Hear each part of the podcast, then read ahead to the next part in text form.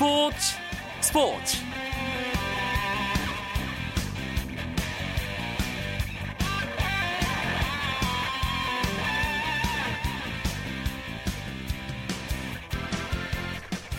안녕하십니까. 금요일 밤 스포츠 스포츠. 아나운서 이광용입니다. 55년 만에 아시안컵 우승에 도전하는 축구대표팀이 내일 오후 결전지인 호주로 떠납니다. 손흥민, 구자철 등 21명이 먼저 시드니에 도착해 적응 훈련을 시작하고 스원지시티의 기성용과 볼턴의 이청용은 소속팀 경기를 마친 뒤 현지에서 합류합니다. 우리나라 축구대표팀이 내일 아시안컵 우승을 향한 장도에 오르는 가운데 다른 아시안컵 출전국들도 출전 선수 명단을 속속 발표하면서 아시안컵 분위기가 서서히 달아오르고 있습니다. 아시안컵 이야기는 잠시 후 금요일 밤의 축구 이야기 축구장 가는 길에서 자세하게 나눠보겠습니다. 먼저 오늘 들어온 주요 스포츠 소식 정리하면서 금요일 밤 스포츠 스포츠 시작합니다.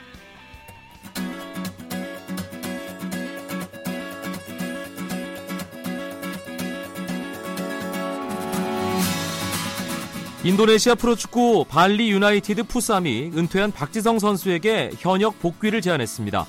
자베즈 타누리 발리 구단주가 박지성 영입을 위해 접촉했다고 골닷컴 인도네시아판이 보도했는데요. 자베즈가 이미 은퇴한 박지성을 영입하려는 것은 팀과 리그의 인기몰이를 위한 것이라고 이 매체는 설명했습니다. 올해 프로야구 삼성 라이온즈에서 1선발로 활약한 릭 밴덴헐크가 일본 프로야구 진출을 확정했습니다. 일본 스포츠 니포는 소프트뱅크가 한국 삼성 출신 오른손 투수 밴덴헐크 영입을 확정해 발표했다고 보도했습니다. 스포츠 니포는 요미우리 자이언츠 등 복수 구단이 밴덴헐크 영입에 관심을 보였지만 2년 4억 엔을 제시한 소프트뱅크가 경쟁에서 승리했다며 밴덴헐크를 둘러싼 일본 구단의 영입전에 대해 전했습니다.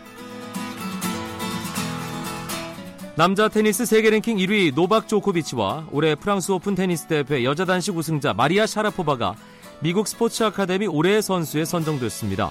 미국 스포츠 아카데미 올해의 선수는 1일부터 24일까지 진행된 온라인 투표 결과로 수상자를 정하는데요.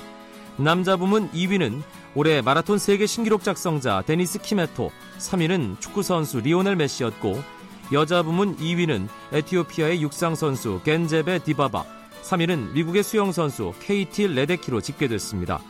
지난해 미국 스포츠 아카데미 올해의 남녀 선수로는 라파엘 나달과 김연아가 선정된 바 있습니다.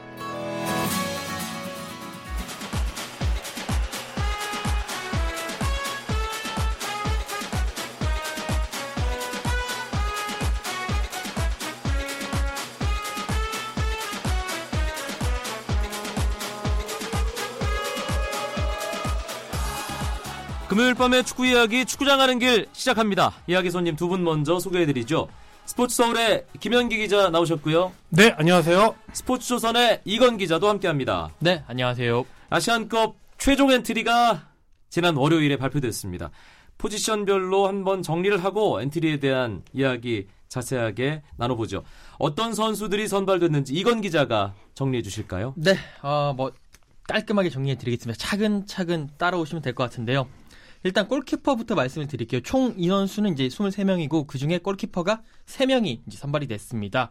어, 먼저 울산의 김승규 선수, 그리고 또 일본 세레소 오사카에서 뛰고 있는 김진현 선수, 그리고 수원의 정성영 선수가 선발이 됐고요. 수비수는 중앙 수비수 부분에요. 장현수 선수, 김영권 선수, 곽태희 선수, 그리고 김주영 선수가 선발이 됐습니다. 그리고 좌우 측면에는요, 김창수 선수, 김진수 선수, 그리고 차두리 선수, 박주호 선수, 박주호 선수는 물론 뭐 미드필더로도 볼 수는 있겠지만 네. 어쨌든 그 슈틸리케 감독 은 수비수에 일단 이름 올려놨었고요. 그 다음에 허리에는요 기성용 선수, 뭐 이청용 선수, 손흥민 선수, 한국영 선수, 남태희 선수, 구자철 선수, 김민우 선수, 한경원 선수 그리고 이명주 선수를 선발했습니다. 중앙 측면 모두 합한 네, 합천, 미드필더죠. 네, 미드필드입니다. 예. 그리고 마지막에 이제 관심의 초점이 됐던 최전방, 그러니까 공격수 부분이라고 할 수가 있겠죠.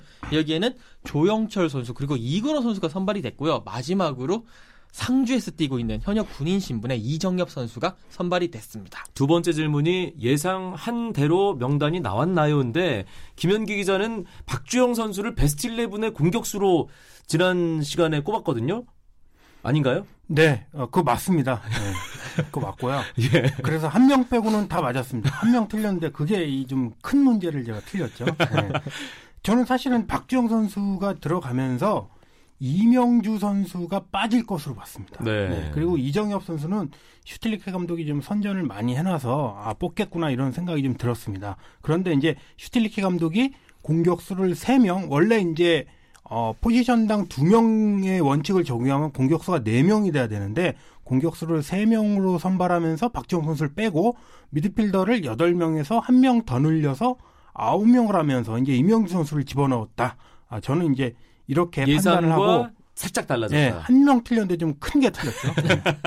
이건 기자는 어땠어요 예상과? 아 저는 뭐 이정엽 선수, 그러니까 그때 이제 베스트 11에 이근호 선수를 이제 얘기를 했었었고요. 네. 이정엽 선수 아니면 강수일 선수 뭐 그 정도 선에서 한 명 정도가 나오지 않을까. 라고 했는데 뭐 어쨌든 소가 뒷걸음치다가 이정엽 선수 하나는 맞춘 것 같은데 그 당시 제 기억으로 왼쪽 측면 풀백에 윤석영 선수를 한번 얘기를 했던 기억이 있는 것 같거든요. 네.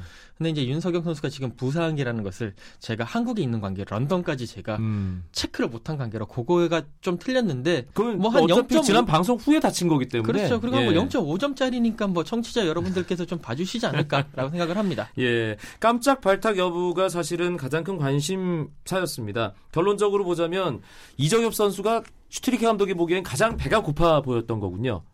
김현기 기자. 네, 어, 현역 군인이니까 이제 배가 고프죠. 가장 고픈 선수고. 예. 청백전 때, 아, 지난주 일요일 날 청백전을 했습니다. 아, 대표팀이 제주 전지훈련 마지막 날. 네. 그때 이제 이정협 선수가 전반 한 20분쯤에 골을 넣었는데 저는 그 순간 이제 아, 이정협 선수는 어, 별로 많이 볼 필요 없이 확정됐다 이렇게 생각을 했거든요.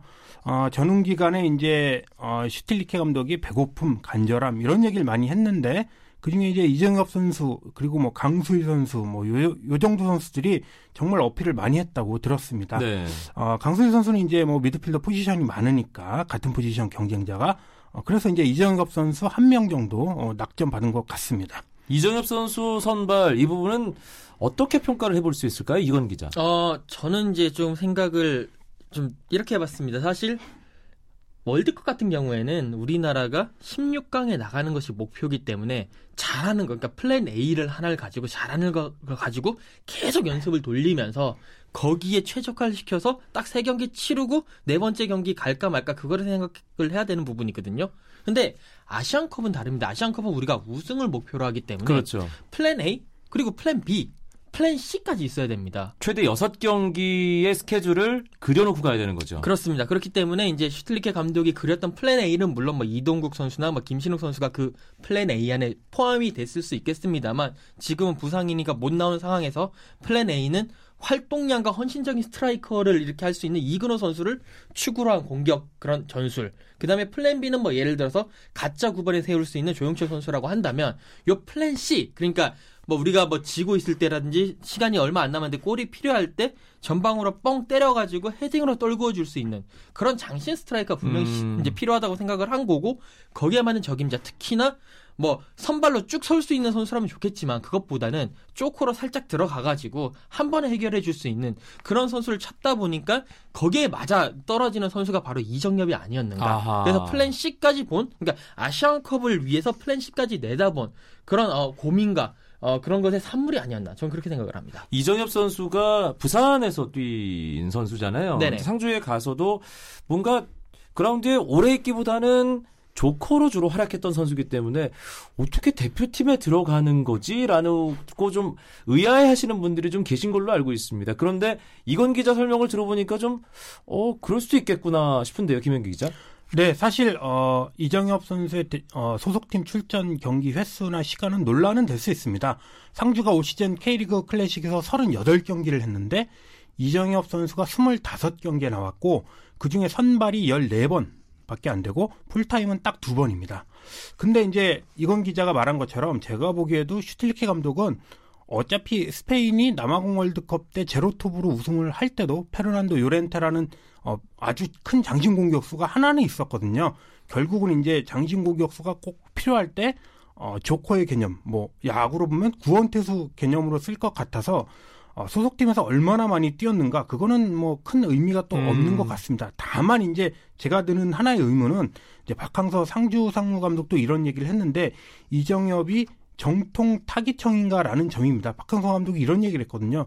내가 볼 때 이정협은 타깃 타깃 타깃형 스트라이커라기보다는 웨인 루니처럼 덩치는 좀 크지만 많이 움직여주면서 좀 음, 상대의 수비수를 좀 힘으로 제압하는 그런 스타일이라고 했기 때문에 슈틸리케 감독이 어, 과연 아시안컵에서 어떻게 어, 쓸지는 또 지켜봐야 될 것 같습니다. 그런데 이런저런 경로를 통해 들어보니까 슈틸리케 감독이 시쳇말로 이정협 선수한테 꽂혔다고 그러더라고요. 네, 그렇습니다. 그 슈틸리케 감독이 상주에서 10월 달이었죠. 상주에서 열, 열렸던 상주와 서울의 그 FA컵 4강전 경기 이제 보러 갔었는데 그때 이제 이정엽 선수가 전반 32분에 교체 출전했었습니다. 그때 이제 서울이 전반 8분 만에 김지영 선수가 한 골을 넣고 난 다음에 상주가 열심히 따라가야 되는 입장이었거든요. 그때 이제 이정엽 선수가 좀 더 일찍 들어가면서 공격적인 역할을 해주면서 뭐 볼 배급도 해주고 여러 가지 좋은 모습을 보이고 난 다음에 아 저 선수 괜찮다라고 생각을 했었고 그 이후로 신태용 코치를 계속 상주 경기를 따라가게 했다고 하더라고요. 음흠. 그래서 이정엽 선수의 상태라든지 뭐 한 경기 보고 알 수는 없는 거니까 계속 보면서 어떤 선수다 어떤 선수다 그리고 제주도 와서 한 번 더 검증을 했는데 그 홍백전 자체 홍백전에서 골을 넣음으로써 완전히 그 아 내 선택은 틀리지 않았어. 라고 확신을 가지게 된 게 아닌가 싶습니다. 이번 아시안컵 최종 명단에서 이정엽 선수가 신데렐라처럼 떠올랐다면 사실 가장 큰 관심을 끈 선수는 명단에 안 보였던 박주영 선수였습니다. 김현규 기자. 네, 기자회견 직전에 이제 대한축구협회 직원이 엔트리 어, 엔트리가 적힌 종이를 나눠줍니다. 그때 이제 별다른 코멘트를 안 하는데 이번에는 맨 밑에 보면 공격수란에 그 선수가 없다 아, 이렇게 공지를 했습니다. 사실은 뭐 저뿐만이 아니고 많은 기자들이나 뭐 팬들도 저는 그렇게 생각합니다. 대안이 없기 때문에 이동국, 김신욱 선수가 다친 상황에서 박주영이 포함될 확률이 6대 4는 되지 않을까 이렇게 생각을 했는데 어, 어, 슈틸리케 감독은 음, 다른 선택을 이제 하게 된 것이죠. 뭐 어떻게 보면 의외이고 또 아주 어, 슈틸리케 감독이 파격적인 선택을 했다고 볼 수 있겠습니다. 배경에 대한 뭐 설명 취재하신 내용 없습니까? 어, 뭐, 그 당시에 슈틸리케 감독이 무슨 훈련 태도에 대해서 여러 가지 얘기를 좀 한 것이 있었습니다. 훈련 태도가 안 좋다고 해서 뭐 내가 안 뽑는 게 아니다 뭐 이런 식으로 얘기를 했었는데 거기에 대해서 좀 설왕설래한 부분들이 특히나 취재 기자들이라든지 축구인들 사이에서는 좀 설왕설래가 많이 있었습니다. 어. 뭐 그때 이제 중동에서 그 박주영 선수가 와가지고 뭐 혹시 뭐 훈련을 잘못한 게 아니었나? 아니면 요르단, 뭐 약간- 이란 원정 네네, 때요? 그렇죠, 그렇죠. 예. 10월, 11월 달이었죠. 요르단 이란 원정 때 그때 이제 소집이 돼서 슈틸리케 감독과 첫 선을 보였는데 뭔가 조금 뭐 괘씸죄라고 해야 될까요? 뭔가 조금 눈밖에 난 게 아니었느냐 그런 얘기들이 많이 오가고 여러 가지 취재를 해봤습니다만 그런 것까지는 아직까지는 그런 정황은 포착되지 않고요. 일단은 박지영 선수 같은 경우에는 뭐 소속팀에서 많이 뛰지도 못하고 있고 특히나 스타일이 조금 많은 이제 뭐 이근호 선수와 겹치는 부분도 있고 여러 가지가 있다 보니까 전술적인 그런 선택에 의해서 어, 제외를 한 것이 아닌가 그, 그런 쪽으로 지금 모든 의견이 몰리고 있는 것은 사실입니다. 알겠습니다. 2014년의 마지막 금요일 밤 보내드리고 있는 금요일 밤의 축구 이야기 축구장 가는 길 듣고 계시고요. 스포츠 서울의 김현기 기자, 스포츠조선 이건 기자와 함께하고 있습니다. 쳤다 하면 홈런이고 슛 한편의 드라마. 그것이 바로 그것이 바로 손에 잡힌 우승 트로피. 목에 걸린 금메달 너와 내가 하나 되는. 그것이 바로 그것이 바로 그것이 바로 꿈꾸던 스포츠. KBS 1라디오 이광용의 스포츠 스포츠. 축구 기자들과 함께 나누는 축구 이야기 축구장 가는 길 듣고 계시고요. 아시안컵 최종 엔트리를 중심으로 오늘 이야기 나누고 있습니다. 23명 명단 안에 들어가서 호주로 이제 가게 되는 선수들 하지만 여기가 끝이 아닙니다. 주전 경쟁이라는 가장 중요한 또 하나의 관문이 남아 있습니다. 어떤 포지션이 가장 치열한 경쟁 펼치게 될까요? 역시 골키퍼 쪽인가요? 김현기 기자? 네, 골키퍼도 있을 수 있고요. 제 생각에는 음, 기성용 선수는 이 말을 좀 싫어한다고 오늘 뭐 인터뷰에도 나왔지만 기성용 선수의 파트너인 것 같습니다. 네, 4-2-3-1 포메이션을 봤을 때 이제 기성용 선수가 포백이 있고 그 앞에 이제 더블 볼란테를 쓰게 되는데 기성용 선수는 주전이 확실하고 나머지 한 자리가 이제 박주호 선수, 장현수 선수, 한국영 선수 이렇게 세 명이 경쟁하고 있는데 어, 세 명 다 특징이 있고 박주호 선수는 뭐 어, 수비도 좋고 활동량이 좋고 장윤 선수는 이제 안정감이 있고 한국영 선수는 어, 뒤에서 상대 어, 돌격해 들어오는 이선 공격수들을 어, 맨투맨 마크나 이런 거를 잘 청소를 하죠. 특징이 있기 때문에 어, 그, 부, 어, 그 포지션이 아직은 음, 가장 경합 상태인 것 아닌가 이렇게 생각하고 있습니다. 지난 화요일에 네. 저희 스포츠 스포츠 화요 초대석 시간에 김진현 골키퍼와 인터뷰를 했거든요. 네네. 김진정 골키퍼가 이제 좀 어, 그 큰 대회 경험이 많지 않고 3년 전 아시안컵에 이제 백업 골키퍼로 출전한 경, 정도의 경험이 있는데 주전 경쟁에 대해서 상당히 기대도 하고 긴장도 많이 한 것 같더라고요. 골키퍼 부문이 그 어느 때보다 경쟁이 치열할 것 같다는 생각이 드는데요. 그렇습니다. 그 슈틸리케 감독이 이제 지휘봉을 잡고 직접 지휘한 경기가 4경기가 있습니다. 10월 2경기, 11월 2경기. 그 중에서 김진영 골키퍼가 두 경기를 나섰거든요. 그렇죠. 특히나 그 이란과의 원정 경기에서 김진영 골키퍼가 나섰다라는 것 자체가 뭔가 골키퍼들의 그런 주전 경쟁에서 한 발 더 앞서 있는 것이 아니냐. 라는 그런 이제 평가가 많이 있는데 물론 모든 사람들이 거기에 동의를 하고 있습니다만 아직까지는 이게 뭐 누가 결정됐다고 말씀을 드릴 수가 없을 것 같습니다. 김승규 선수도 충분히 능력도 있고 상당히 좋은 선수고 정성영 선수는 월드컵 갔다 오고 난 이후에 상당히 어려운 경기 어려운 시간을 보냈습니다만 최근 경기력이 좋아지고 있고요. 여기에 이제 김진영 선수를 좀 더 앞서 보냄으로써 서로 간에 그러니까 세 명 선수들 간에 이렇게 경쟁을 유발하는 음. 어, 뭐 그런 좀 코칭 스태프의 운영의 묘가 아닌가 저는 그렇게 생각을 하고요. 어 그리고 이제 이 베스트 11 가운데서 제가 조금 더 이제 좀 제 생각을 말씀을 드리자면 중앙 공격형 미드필더 자리가 결국에 남태희 선수와 구자철 선수의 그 둘 간의 싸움이 아닐까라는 생각을 많이 하게 네. 됩니다. 네. 남태희 선수 같은 경우에는 지금 상당히 경기력도 좋고 그리고 또 중동을 잘 아는 그러니까 우리가 어차피 중동 팀들과 맞붙어야 되기 때문에 중동을 잘 아는 선수인 반면 구자철 선수는 아무래도 경험이란 측면 무시를 할 수가 없는 부분이거든요. 그 지난 아시안컵 득점왕이잖아요. 그렇죠. 지난 아시안컵 득점왕으로서 아시안컵에 나가면 어떻게 해야 된다는 걸 알고 있기 때문에 이 둘 간에 그런 누가 주전을 나설 것이냐도 상당히 관전 포인트라고 볼 수가 있겠습니다. 앞서 이정협 선수 발탁과 박주영 선수 탈락에 대한 그 공격진 선수 구성에 대한 이야기를 했는데 제로톱이라는 얘기가 계속 나오고 있어요. 어떻게 봐야 될지 슈틸리케 감독의 복안은 뭔지 어떤 분석들이 나오고 있습니까, 김현기 기자? 네, 지금 상황에서는 제로톱을 슈틸리케 감독이 상당 부분 고려하는 것으로 보입니다. 네. 그리고 슈틸리케 감독 어, 생각을 들여다보면 지난 10월에 어, 파라과이랑 평가전 할 때 물론 파라과이가 그때 이제 당시 약체이고 실력이 뭐 좀 떨어지는 상태였긴 했지만은 그때 맨 앞에 조용철 선수가 쓰고 왼쪽에 뭐 김민우 오른쪽에 이청용 그리고 가운데 남태희 선수가 쓰면서 어, 넷이 상당히 유기적으로 돌아가는 그런 모습을 보여줬거든요. 어, 우리가 어, 어쨌든 이제 공격을 많이 하게 되는 그런 경기가 아시안컵인데 어, 이정엽 선수가 물론 맨 앞에서 타깃형을 잘 해주면 좋지만 지금은 뭐 2번 아니면 3번 옵션인 것을 고려할 때는 나머지 공격수는 뭐 이근호 아니면 뭐 조용철 선수가 있죠. 그 외에 이제 슈틸리케 감독이 거론하는 게 손흥민 선수를 맨 앞에 놓는 경우인데 어, 어떤 경우에도 약간의 제로톱 같은 어, 냄새가 나지 않을까 이렇게 보고 있습니다. 지난 시간에는 저희가 최종 엔트리 발표 전에 베스트 11 한번 뽑아봤는데 근데 엔트리가 나왔으니까 네. 진짜 이렇게 실전을 치러야 합니다라고 두 분이 주장을 좀 해보시죠. 이건 기자부터. 네, 저는 뭐 상대에 따라서 다르겠지만 일단 기본적으로 좀 더 앞서 있는 선수들을 말씀을 좀 드리자면 뭐 비쌀 것 같지만 일단 최전방은 이근호 선수를 놓겠습니다. 그리고 측면에 손흥민 선수, 오른쪽 측면에는 이청용 선수, 그리고 그 사이 이제 공격형 미드필더로 그래도 남태희 선수를 놓고 싶습니다. 어, 기성용 선수가 그 밑에 이제 그 볼란테로 이제 자리를 하게 되고요. 기성용의 파트너로서는 저는 박주호 선수를 그래도 추천을 네. 하겠습니다. 아, 그리고 포백 같은 경우에는요, 중앙 수비수로는 김영건 선수와 곽태희 선수를 놓음으로써 신구 조화를 좀 이루는 그런 모습 보여줬으면 좋겠고 왼쪽은 김진수 선수 그리고 오른쪽은 공격력도 중요하지만 그래도 수비력이 좋고 수비수 출신인 저는 김창수 선수가 좀 더 낫지 않을까라고 생각을 합니다. 골문은요? 골문은 정성영 선수에게 역시 한 표를 던지고 싶습니다. 김현규 기자 받아주시죠. 네, 저는 골키퍼부터 다릅니다. 김승규 선수 하겠습니다. 네. 네. 포백은 네, 오른쪽 풀백, 오른쪽 풀백도 다르네요. 저는 차두리 선수 놓겠습니다. 맏형의 어, 그런 존재감이 있기 때문에 센터백 콤비는 김주영 선수와 김영권 그리고 왼쪽 수비수 박주호 놓겠습니다. 더블 볼란테 기성용과 장현수 그리고 이선 공격수는 왼쪽에 김민우 가운데 남태희 오른쪽에 이청용 놓겠습니다. 맨 앞에 공격수 슈틸리케 감독도 뭐 이런 얘기 살짝 했는데 저도 공감합니다. 뭐 손흥민 선수는 어떻게 생각할지 모르지만 저 손흥민 선수 한번 해보겠습니다. 어, 두 분이 많이 다른데요. 예. 일단 1월 4일 사우디아라비아와의 평가전.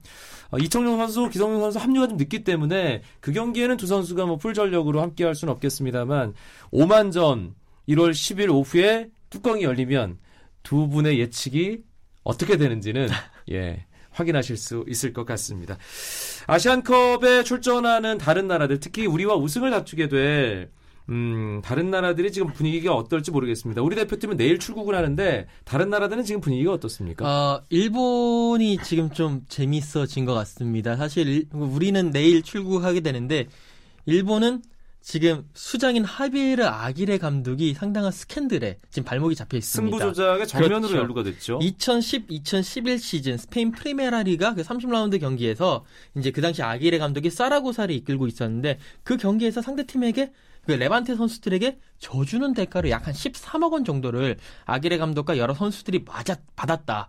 라는 그런 혐의로 스페인 검찰이 지금 조사를 받고 있습니다. 어, 그것 때문에 뭐 지금 아기레 감독이 아시안컵 가기 전에 뭐 스페인을 갔다 가야 된다는 둥, 뭐 여러 가지 얘기가 있고 있는데 일단 아기레 감독은 내일 당장 기자회견을 통해서 내가 뭔가 해명을 하겠다라고 지금 한 상태이기 때문에 아시안컵을 앞두고 일본이 상당히 흔들리지 않을까라고 생각을 하고 있습니다. 네. 그리고 축구계가 연말에 참 시끌시끌합니다. 특히 감독 선임과 관련해서 여러 가지 이야기가 있는데 어, 일단 오늘 경남 박성호 감독 어, 선임 소식이 나왔고 네. 강원은 최윤겸 전 대전 감독을 새 감독으로 선임했습니다. 근데 K리그 클래식 인천 유나이티드가 이임생 감독과 계약을 체결하지 못했어요. 이 부분만 살짝 마지막으로 짚어보죠. 김현기 기자. 네, 인천 구단이 일요일 날 어, 임생 감독 어, 부임을 발표했는데 이후에 뭐 기자회견도 없고 어찌되나 싶더니 어제 어, 인천 구단에서 어, 이 감독과 마지막 협상을 했으나 이 감독이 어, 거부, 거절을 하고 싱가포르로 돌아갔다. 이렇게 발표를 해서 사실상 이제 지금 뭐 아주 헝클어진 그런 상황이 돼가지고 인천구단이 지금 꼴이 많이 아- 말이 아닙니다. 네. 이제 이유는 두 가지 정도로 분석되는데 뭐 첫 번째는 어, 이 감독과 구두로 약속한 것이 있고 이제 실제로 테이블에 앉으니까 인천 구단이 이제 다른 조건을 꺼내 들었다. 예를 들면 코치를 구단에서 좀 임명하겠다. 뭐 선수 스카우트도 우리가 좀 더 권한을 많이 갖겠다 이런 얘기가 있고 또 하나는 어 이임생 감독을 데려오면서 인천 구단이 김봉길 감독을 어 좀 갑자기 경질하는 이런 모양새가 됐거든요. 그러니까 이임생 감독 입장에서는 김봉길 감독을 어, 그런 식으로 안 좋은 모양새로 물러나면서 자기가 그 자리를 꿰차고 들어가는 거에 대한 부담이 역시 며칠 동안 좀 있었던 것 같습니다. 알겠습니다. 축구 이야기 재밌게 나눠봤습니다. 함께 해준 스포츠 서울의 김현기 기자, 스포츠조선 이건 기자 두 분 고맙습니다. 고맙습니다. 감사합니다. 금요일 밤은 여기까지입니다. 내일 주말 휴일은 오승원 아나운서가 풍성한 스포츠 소식으로 9시 20분에 여러분과 함께합니다. 저는 월요일 밤에 다시 뵙죠. 아나운서 이광용이었습니다. 고맙습니다. 스포츠 스포츠